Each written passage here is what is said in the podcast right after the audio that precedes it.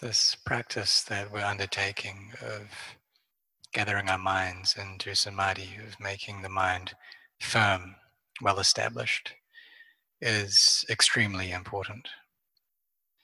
Because the mind that has a strong foundation and is firmly established will give rise to wisdom. And the mind that has wisdom will be able to keep the precepts and keep morality well.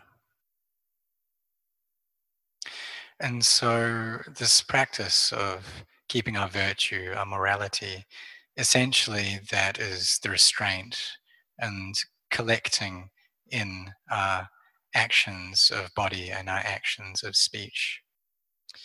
We can take up the five precepts or the eight or 227 precepts.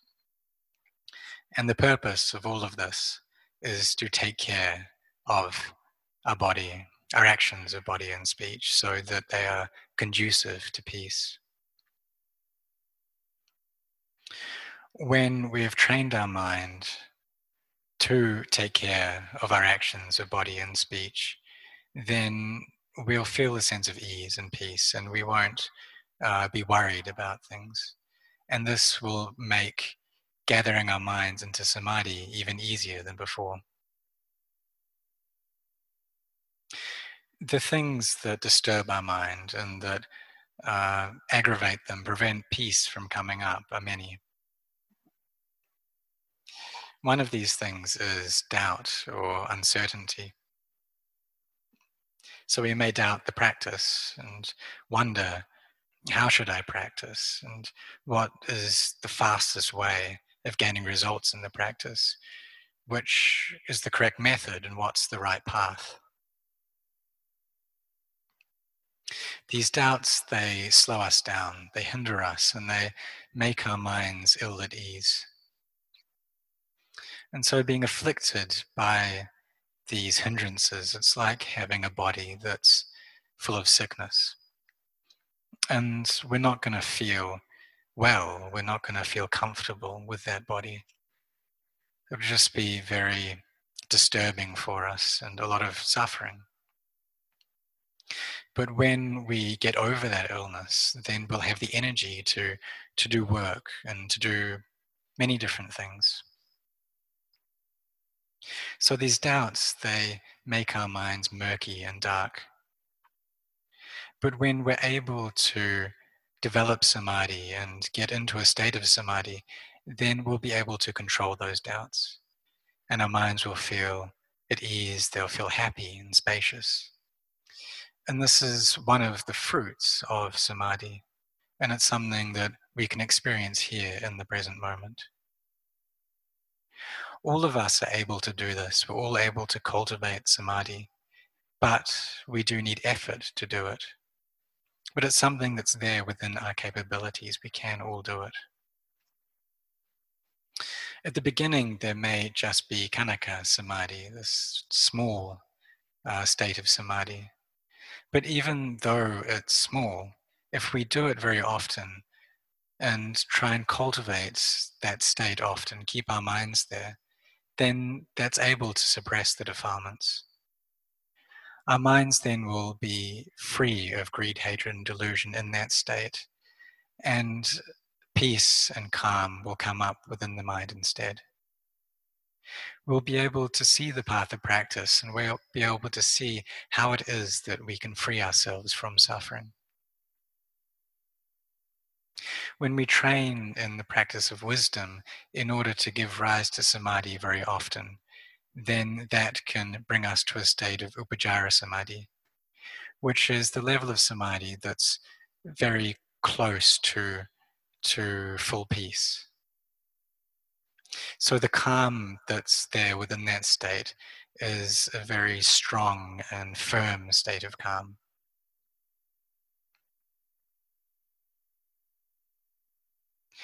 There will still be some amount of thinking going on uh, within this state, but it'll be greatly reduced.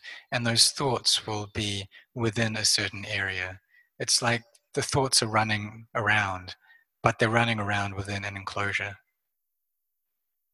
So, this Upacara Samadhi is a state of Samadhi that's close to peace. A state of Samadhi that will bring us happiness, that will bring us joy, and bring great fullness into the heart.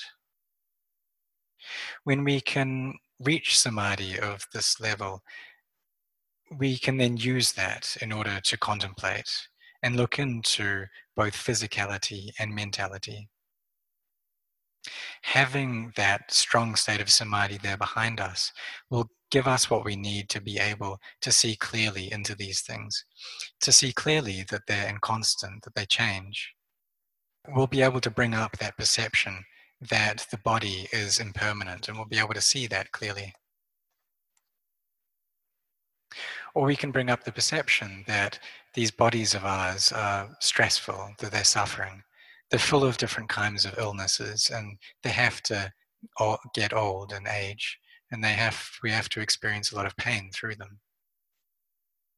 Or we can take the bodies apart and see them as just being empty, see that there's no true self there within it. And we can also uh, contemplate the mental sankharas as well in this way and see that there's no true self, that it's all just empty. So, being able to get into a state of upacara samadhi and use that for contemplation, our minds will separate out from the sense objects and from the moods, and we'll see that the aramana, these objects and moods, they're one thing, and the mind is something else.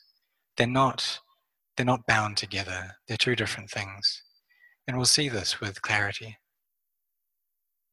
When the heart experiences emptiness very often and we're able to give rise to wisdom very often, then we'll understand things in a very clear way. And we'll understand this practice, we'll understand how it works. And by doing that, we'll relieve our minds from doubts. we can also contemplate these bodies and in the manner of seeing that they're not beautiful, that they're asubha. Or we can see that they're a collection of elements that have come together. Or look at it in terms of the perceptions of anicca, dukkha, anatta, of inconstancy, of stress, not self. And this is the path that we take up. And so, as we chanted before, bringing up this perception, seeing into the inconstancy of these things is the path to Nibbana and the path that will make our minds pure and free from suffering. So, we should have faith in this, this path of practice and not have many doubts. It's important for us to put in a lot of effort into maintaining our mindfulness and into keeping our minds firm and stable. This is something that's very important. Maybe some days we don't sit meditation like we are now, but we should try and keep our mindfulness with us throughout the day, keep our minds present and aware of what's going on. To keep our minds also in a state of samadhi and try and carry on doing this throughout our day. when we do this, then when we come around to the formal practice, this will make it go even better and make it go very fast. So these, and, and then we'll be able to experience uh, the results, the fruits of that here in the present moment. But we do need to train in order to do this. Because if we don't train our minds, then they'll just run after all the moods and emotions that come up in them. And they'll just go after this constantly, chase after them all the time. And we'll always have a sense of self there within us all the time. So when we train our minds well and we're more able to get them into a state of peace and maintain that state of peace, then our minds will become more intelligent and they'll be able to figure out a way to free themselves from suffering. So, whether we're using wisdom to to develop and train our minds, or whether it is that we're using samadhi to do that, we need to be able to get our minds to a state of stability and peace. As we do this, then they'll become so still that it'll give rise to these five factors of vitaka, vichara, piti, sukha, ekaggata. And the mind will gather together into one. It'll all come together into just one thing. Thoughts will stop, and the mind that goes and proliferates and makes stories and goes on thinking, that'll all just stop. And the greed, hatred, and delusion that's there will all be under control by the state of samadhi.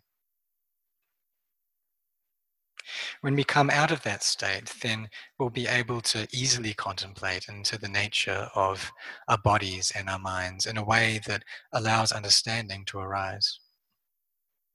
It'll be easy for us to teach our minds and teach them that this body really isn't sure, it's not a stable thing.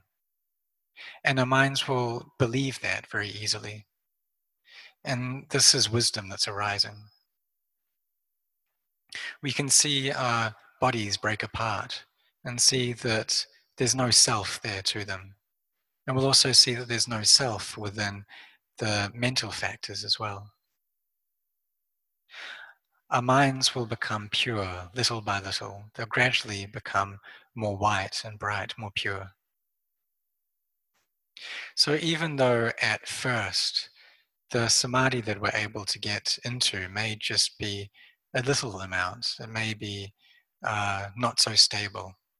But if we carry on going in this manner without stopping, if we carry on on this path of practice, then we'll be able to develop that state. And we shouldn't have any doubts about that. Even if we do doubt it, just still carry on, carry on practicing. And as you carry on practicing, then the doubts will just stop by themselves. They'll be finished with by themselves. In the beginning, it's normal for this to happen, for there to be a lot of questions, a lot of doubting, and to not be so certain about the way of practice. Our thoughts will just go around in circles, and it's like we can't find our way out of it. And if we have doubts in our mind and we also have feelings of being aggravated and annoyed, then this just makes the problem even worse.